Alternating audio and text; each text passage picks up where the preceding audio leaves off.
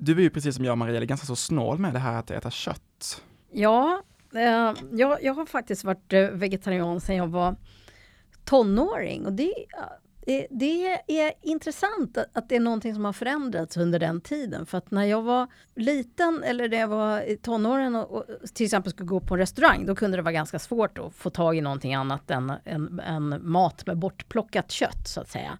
Men nu Mm. funkar ju det. Och sen var det också så att då mötte man ofta ifrågasättanden. Det var otroligt vad folk var nyfikna på att man var vege- vegetarian och skeptiska. Liksom.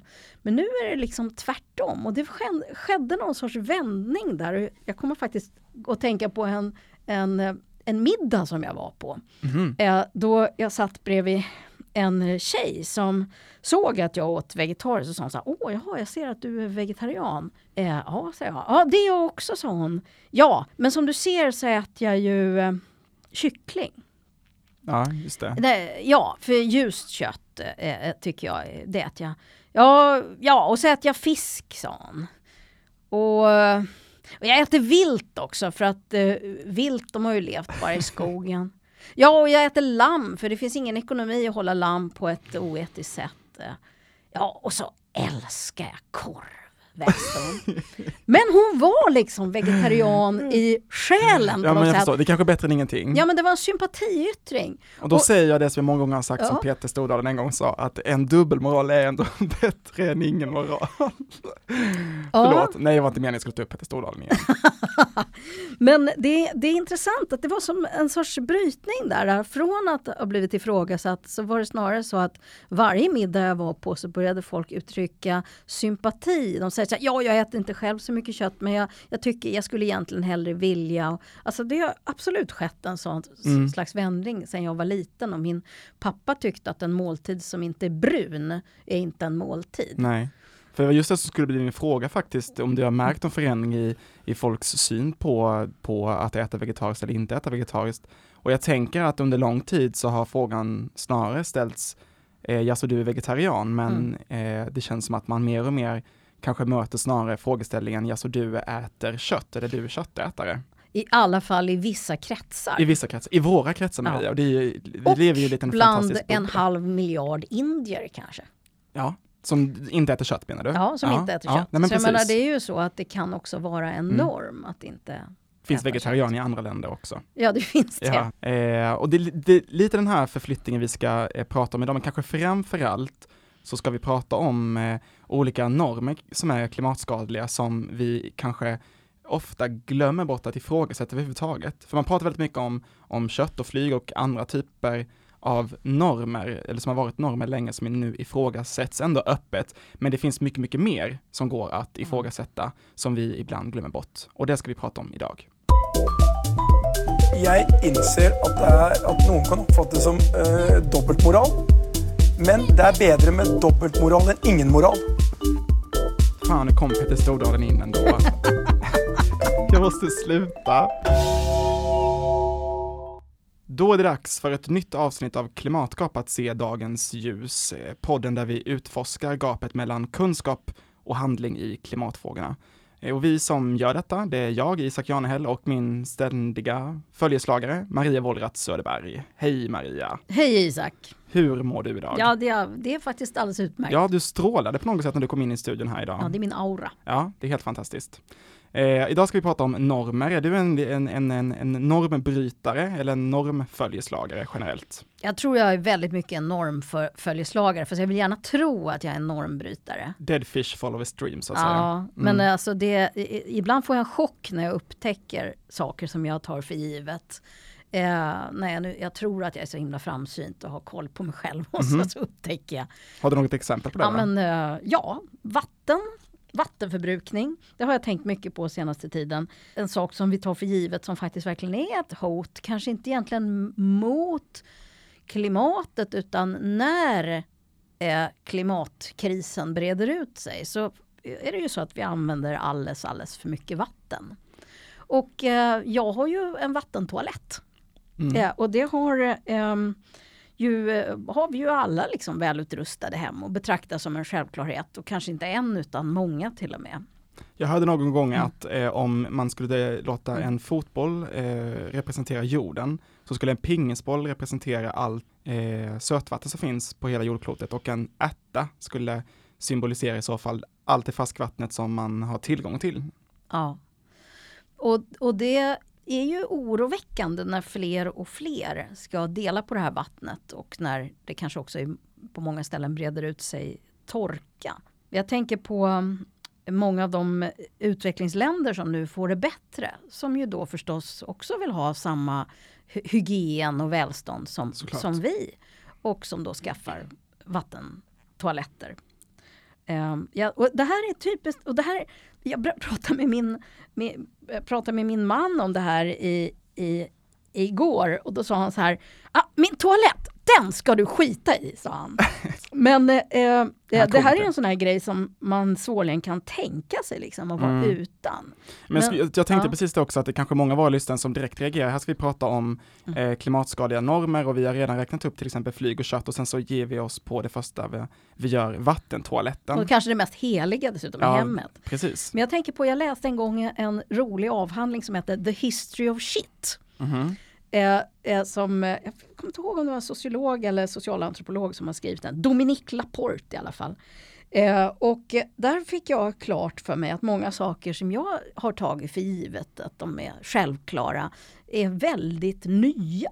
Som mm. till exempel detta att man har en vattentoalett. Men också såklart, det visste jag i och för sig, men, men en massa andra saker som har med hygien att göra. Som har att göra med hur vi eh, tvättar oss, hur mycket vi tvättar oss, eh, vad man gör med skiten om vi tänker så till exempel eh, eh, eh om man spolar ut eh, skiten i, i, i, ett avloppssystem och så ska det renas och så vidare. Då betraktar vi ju det som ett avfall som vi ska bli av med. Men under, under långa tider i mänsklighetens historia så har skit varit en resurs mm. för man har använt det på en massa olika sätt. Mm.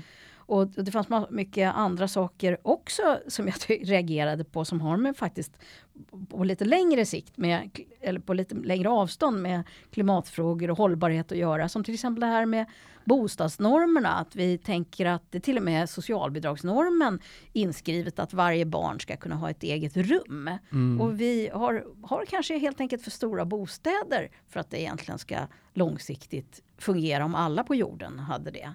Och normen tänker jag med mm. den stora mängden ensamhushåll som finns ja. Eh, i Stockholm som är väl ett av de, eh, eller i Sverige som är ett av de länderna ja. med, med flest personer som bor ja. ensamma helt enkelt. Till och med en sån grej som den egna sängen enligt den här avhandlingen av, av Dominique Laporte. Eh, jag tror det var en avhandling i alla fall. Det ska jag kolla upp. Men eh, till och med den egna sängen är en ganska ny uppfinning. Man mm. delade säng tills för bara ett par hundra år sedan.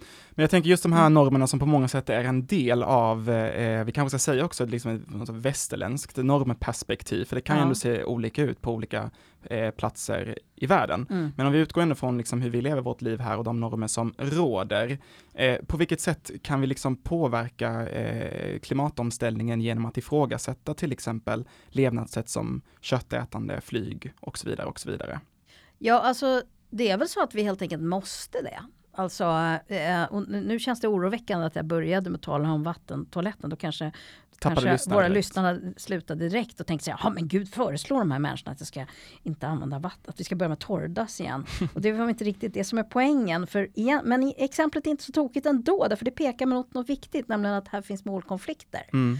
Eh, det är FNs eh, utvecklingsprogram konstaterar att 1,8 miljoner barn skulle överleva om de hade vattentoalett, så, mm, som nu inte mm. har det. Nej, och, och, och det här, den här ökade hygienen förstås liksom eh, eh, gjort, gjort våra liv bättre på så himla många vis. Mm. Och eh, så det är ju det som är problemet med en del i alla fall sådana här normer. Att det, är, att det finns någonting väldigt positivt i dem och då är det jobbigt då att börja undersöka dem. Men ja. kanske måste vi börja, börja ompröva åtminstone en del av de här normerna.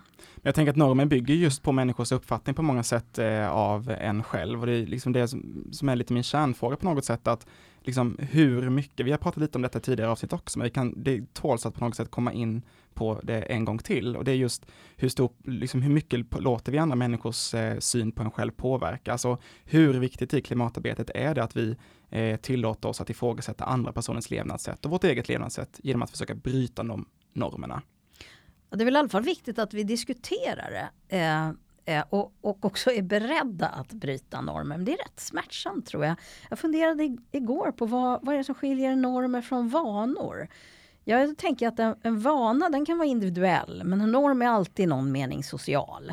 Precis. Och att en, eh, en norm är också investerad i på olika sätt med liksom positiva laddningar. Och, och en norm innebär också att någonting är onormalt. Alltså att mm. något kan vara onormalt. Det är en sorts måttstock på något vis för, för vad vi tycker är ett rimligt liv. Och det är också så tror jag att vi ofta tänker att det som är onormalt då eller som inte följer normen på något sätt är antingen hotande eller lite äckligt. Det skulle mm. vi tycka till exempel om folk, eh, eh, man kommer hem till en vän och så har de ingen vattentoalett. Nej. Eller, eh, Då skulle många reagera. Ja men det finns massa, jag tycker hygien Kanske faktiskt. Till, till, till och med du. Ja, till och med jag. Mm. Ja. Men jag ja. tänker på liksom två liksom lite större övergripande normer som jag har funderat lite över inför det här samtalet där.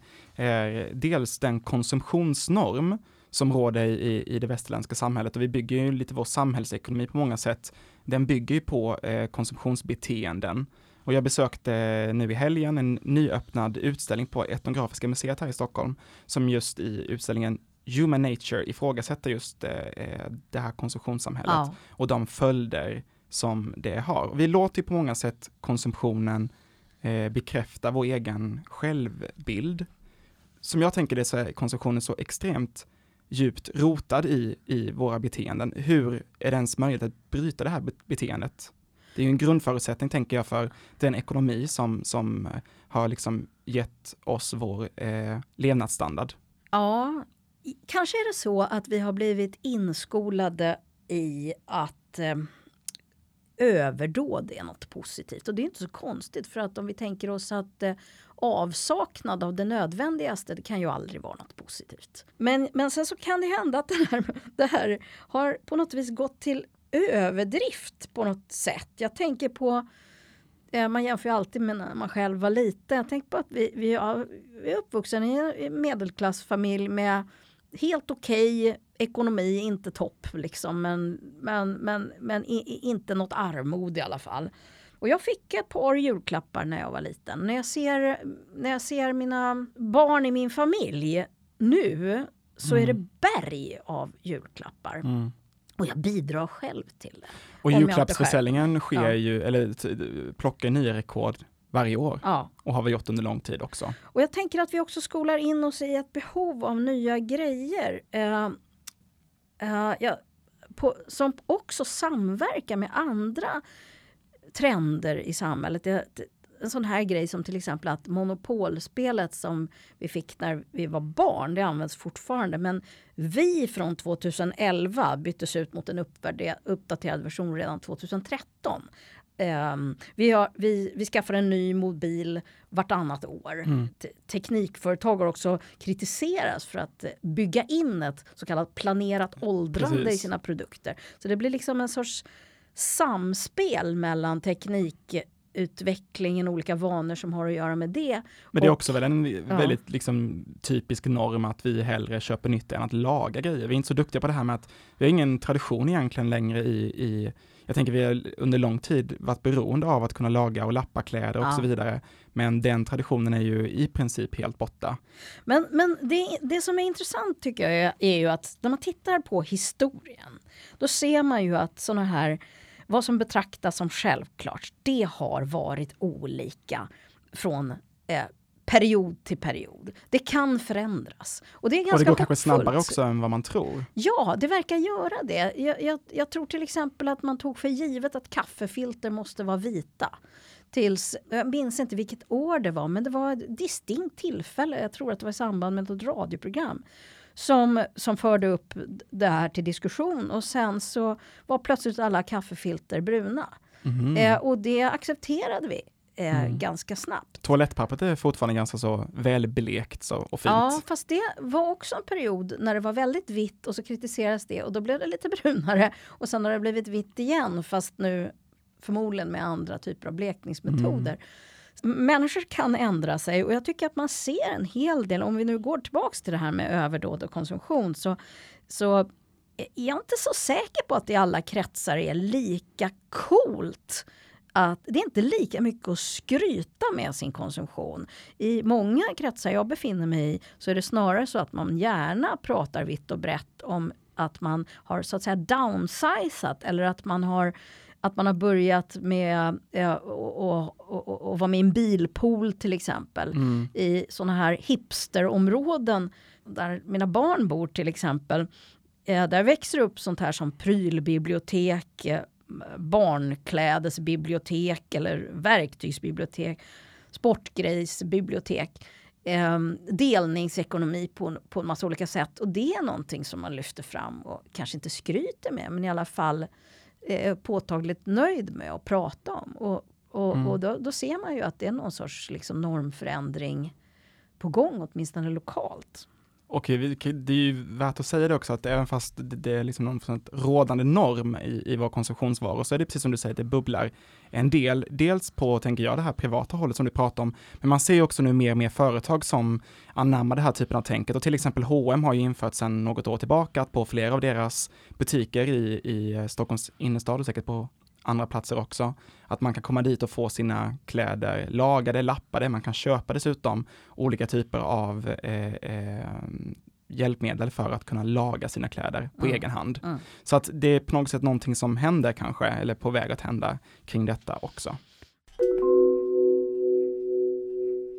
En annan liten grej som jag ramlade över på, eh, i den här utställningen Human Nature på Etnografiska museet var en typ av maskin som, som man, där man själv i sitt hem renade vatten då. Och den var uttänkt och designad på många sätt för att ge en viss mängd vatten som skulle räcka till eh, en vanlig familj. Men den kunde bara ge en viss mängd vatten. Så den skulle ju liksom vid införandet av den typen av maskin där alla skulle rena sitt egna vatten i någon form av cirkulärt tänk så skulle den bara kunna ge Eh, en, en bestämd mängd, vilket då skulle bryta den här normen av att vi har fri tillgång till, till vatten som råder nu, tänker jag.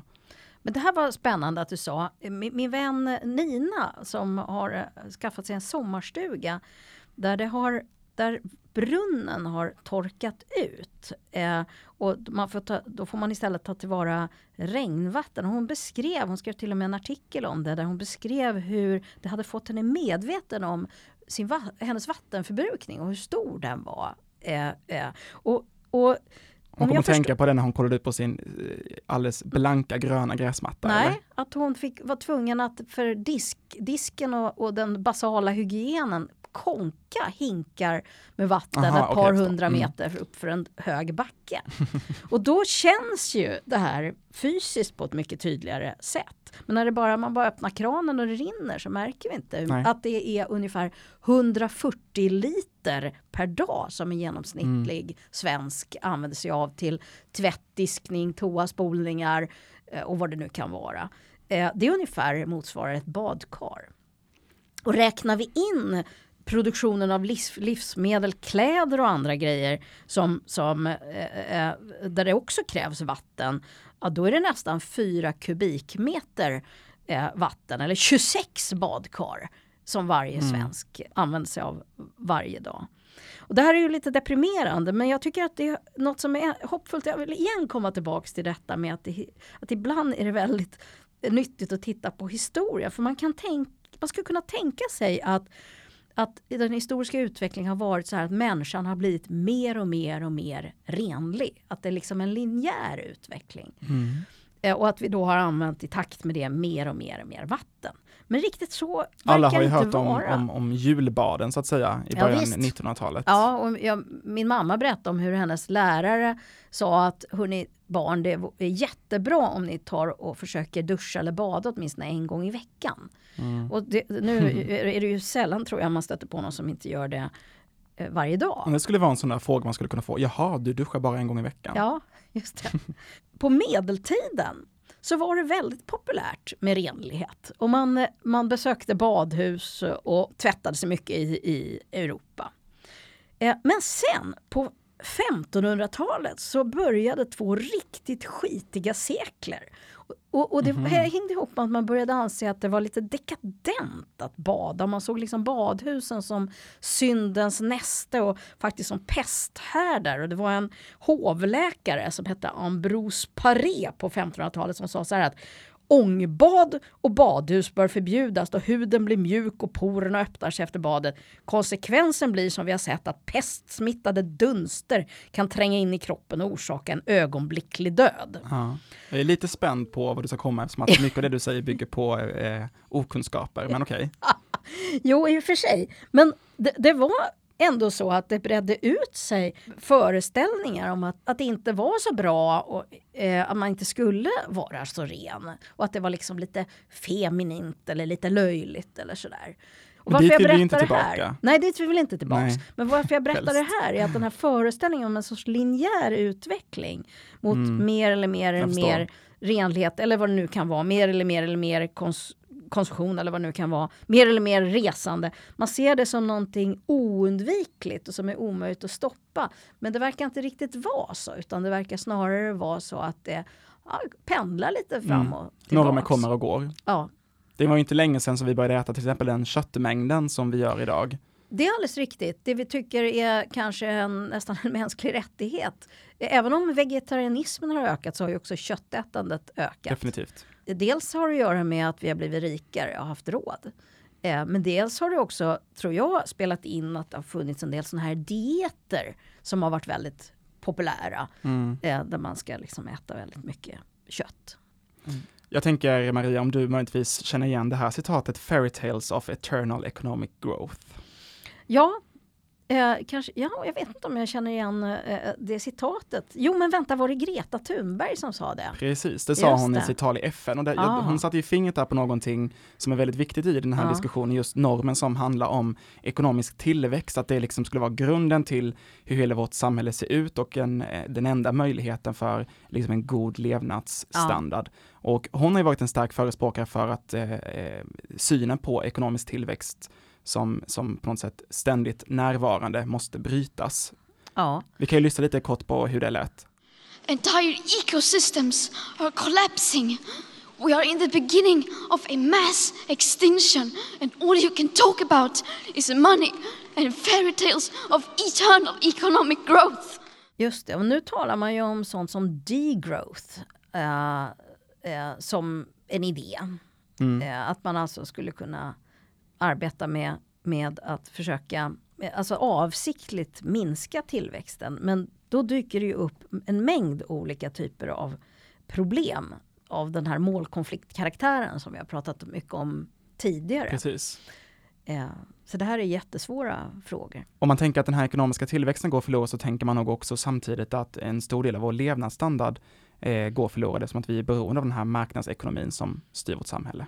Och det är ju intressant för att eh, den, det finns ju också en, eh, en rörelse kan man säga med människor som eh, tänker sig att, att man kan eh, fortsätta utveckla sin levnadsstandard men utan att tära på jordens resurser.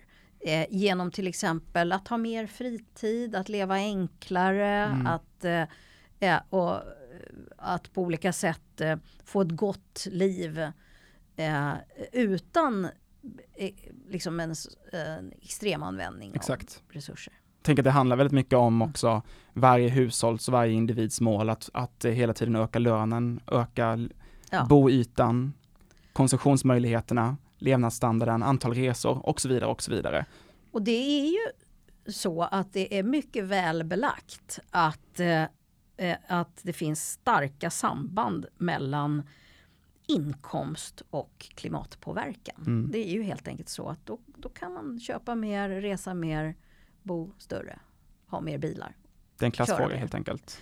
Ja, eh, det, det är det ju. Men man kan ju möjligen tänka att du och jag pratar utifrån en väldigt privilegierad position här. Alltså att vi överhuvudtaget kan tänka att vi befinner oss i en situation där vi kan downsiza så att säga. Ja, det är lyxigt. Ja, det är lyxigt. Och, och, då kan man tänka så här, ha, men alla stackars alla andra då som inte har så himla mycket eh, resurser eller välstånd, hur skulle de kunna liksom bidra till att lösa klimatproblemen? Men då är det enkla svaret att det gör de redan. Alltså det är snarare, är det vi som talar från den här privilegierade positionen som måste mm. eh, eh, eh, skärpa oss. Därför det är vi som har de som genererar de stora utsläppen.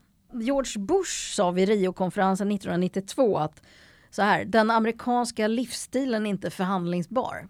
Nej. Och det är ju, det, detta, Med den inställningen så kommer vi Det är en inställning som är väldigt oroväckande som man i olika varianter liksom har hört mm. eh, eh, efter det. Och jag tänker också bara på en sån sak som de undersökningar som jag själv har hållit på med med människor som, som, eh, som egentligen vill leva ett klimatsmart liv men som kanske ändå har stora utsläpp som säger sådana här saker som att ja men man har ju ändå rätt till eller eh, man måste få unna sig eller man kan ju inte behöva, eller man ska ju inte behöva ändra sin liv, man ska ju inte behöva uppoffra sig mm. och så vidare. Och den, uh, det antagandet att, att det liksom är någon sorts naturnödvändighet att vi, att vi ska kunna fortsätta som vi gör och samtidigt rädda klimatet. Det kanske är en tanke vi måste ompröva. Jag tror att den självbilden på något sätt bygger på samhällsnormen på vad man har rätt till. Och, och... Ja, jag tror det. Ta en sån sak som uh, som just eh, semesterresor då. Mm. Som ju är någonting jag faktiskt har tittat närmare på. Jag trodde du skulle säga som du har gjort många. ja, det har jag också gjort. Eh, och kanske var det faktiskt så att jag också, precis som många av dem som har svarat på vår undersökning, såg det lite grann som en mänsklig rättighet. Mm. Eller som ett självklart gott eh, att, att, eh, att, att resa mycket. Att, eh, eh, ja, man, att det var en sån människa man skulle vara, en globetrotter som som eh, är, bildar sig genom att uppleva olika kulturer och så vidare. För att blotta min egen okunskap mm. lite ännu en gång så, så eh, blev jag väldigt förvånad första gången du berättade för mig hur många procent av jordens befolkning som flyger aktivt eller som kanske någonsin har flygt. Ja, för några år sedan så, så var det ju runt 3-4 procent. Ja, så det är en norm ja. alltså som bara finns ja, hos 3-4 procent av jordens befolkning? Det är en väldigt lo, lo, lokal norm. Nu kanske, ja just nu är det ju en, är förstås mindre under coronaepidemin men det är möjligt att, att, att det hade ökat där strax innan. Mm. Mm. Många idéer vi har om vad som är det rimliga livet eller vad som är en sorts rättighet eh, eller vad som är ett gott liv som eh, är väldigt lokala i tid och rum. Och många korkade grejer tänker jag som bara ser ut på ett visst sätt, till exempel varför vissa saker är inplastade när de egentligen har ett naturligt hölje till exempel. Varför ja, gurkor är inplastade men inte äpplen till exempel. Ja, vilken bra fråga. Mm. Det tänkte jag på när jag senast var i USA, dit jag förmodligen aldrig kommer resa igen eftersom jag har slutat flyga. Eh, och jag var på hotell och på hotellen så var varenda ostskiva inpackad för sig. Det är möjligt att det också var någonting lagstadgat på något sätt eh, där normen hade blivit eh, någon typ av eh, livsmedelsteknisk regel kanske, mm. jag vet inte. Men det var Man ska säga det var innan coronatider då eftersom nu är ju ja. nästan allting inplastat. Ja, det här var ju ett häpnadsväckande bruk av plast mm. då. Men det är väldigt snabbt, apropå det förresten, apropå plast. Man har ju diskuterat detta eh, om plastpåseskattens eh, eh, effekter. Eh, I, i, i, mina, I min omgivning så har plötsligt nästan alla eh, släkt och vänner börjat med att bära omkring på en massa påsar. Alltså man återanvänder påsar, mm. man återanvänder papperspåsar, plastpåsar och såna här Det gick ganska eh, snabbt att ändra den normen. Tygpåsar. Det kom ju helt nya siffror bara häromdagen som visade att eh, den totala eh, försäljningen av plastpåsar har inom vissa livsmedelskedjor minskat med upp till 75 procent faktiskt. Mm. Så där har ju förändringen skett ganska så fort faktiskt. Ja, och det fort. verkar som om det kan gå fort. Jag tänker bara på coronaupplevelsen som mm. har visat att detta som vi talade om som fullständigt omöjligt att, att minska flygresandet på, i, i, i, i någon större eh, grad eh, plötsligt faktiskt gick. Och mm. visserligen var det så att vi var förhindrade men det är samtidigt så att ganska många människor också har börjat prata annorlunda om det eh, man har hemester och svemester och eh, man åker tåg och man ehm, eh, eh, ja, man anpassar sig ganska snabbt till det nya läget och det som man kanske har tvingats till blir plötsligt det normala. Mm. Eh, och då, eh, ja, då blir det en norm. Och vad händer då Samtidigt- när det blir en norm? Ja, att man börjar betrakta det som rimligt, Mm. giltigt, vettigt. Enklare att Eh, göra tänker jag kanske. Ja. Och eh, eh, man behöver inte försvara det. Man behöver inte skämmas för det. Det är inte, jag, jag tänker på jag tänker på detta att jag var 16 in, första gången jag reste som jag flög. Mm. Ehm, och eh, medan mina barn fick höra i skolan, uh, har, har du aldrig varit i Italien? Alltså vad man betraktar som självklart är, är, eh, förändras med tiden och det kan förändras åt alla möjliga olika håll. Men såklart, vi vet ju inte vad som händer när, vi, när den här epidemin är, är över. Ja. Så alla med torrdass hemma, er tid kommer så att säga. Kanske är det så. Ja, och kanske är det så, Isak, att du skulle testa vad som händer om du inte tvättar håret på två dagar. Mm. Kan testa det till nästa podd. Vi skulle Mm. kunna skicka med lite det här när vi pratar om lite olika exempel, men jag tänker våra lyssnare har säkert en massa olika förslag också på konstiga eh, klimatskadliga normer som är större eller mindre. Allt ifrån de inplastade gurkorna tänker jag till den, den ekonomiska tillväxten går att ifrågasätta. Vi kan ju uppmana våra lyssnare kanske att, eh, att, att fortsätta den här debatten lite, eller det här samtalet. Vi har ju en Facebookgrupp som såklart heter Klimatgap där man kan gå in och eh, kommentera dagens inlägg med olika förslag på klimatskadliga normer som vi borde kunna stryka. Vissa Eller kan, åtminstone diskutera, undersöka. precis. Vi kanske kommer fram till att vissa av dem är nödvändiga, men kanske samtidigt så finns det vissa som, som eh, vi borde kunna stryka. Fast du sa en grej Isak, du sa att konstiga normer sa du. Det finns en massa konstiga normer. Grejen är den att vi tycker inte att de är konstiga. Vi Nej, tycker att de är för de är supernormala. Mm. Det är bara när man tar ett steg bort och liksom stirrar på dem från lite håll som man upptäcker att de kanske ändå är lite konstiga. Mm. Så in och kommentera era förslag eh, på eh, normer, alltså inte konstiga normer nu, utan normer.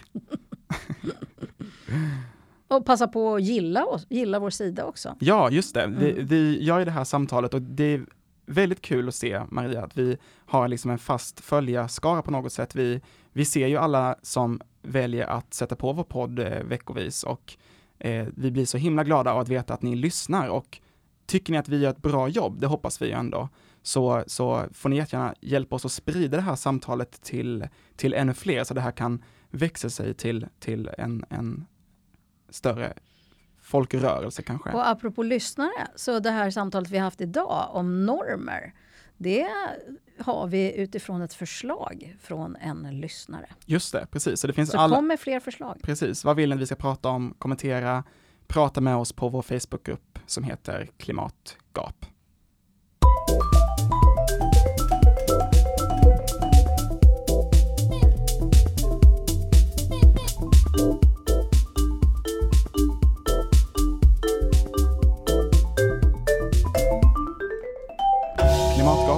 Av Södertörns högskola. Tekniker var Simon Karlsson och producent var Ulf Larsson.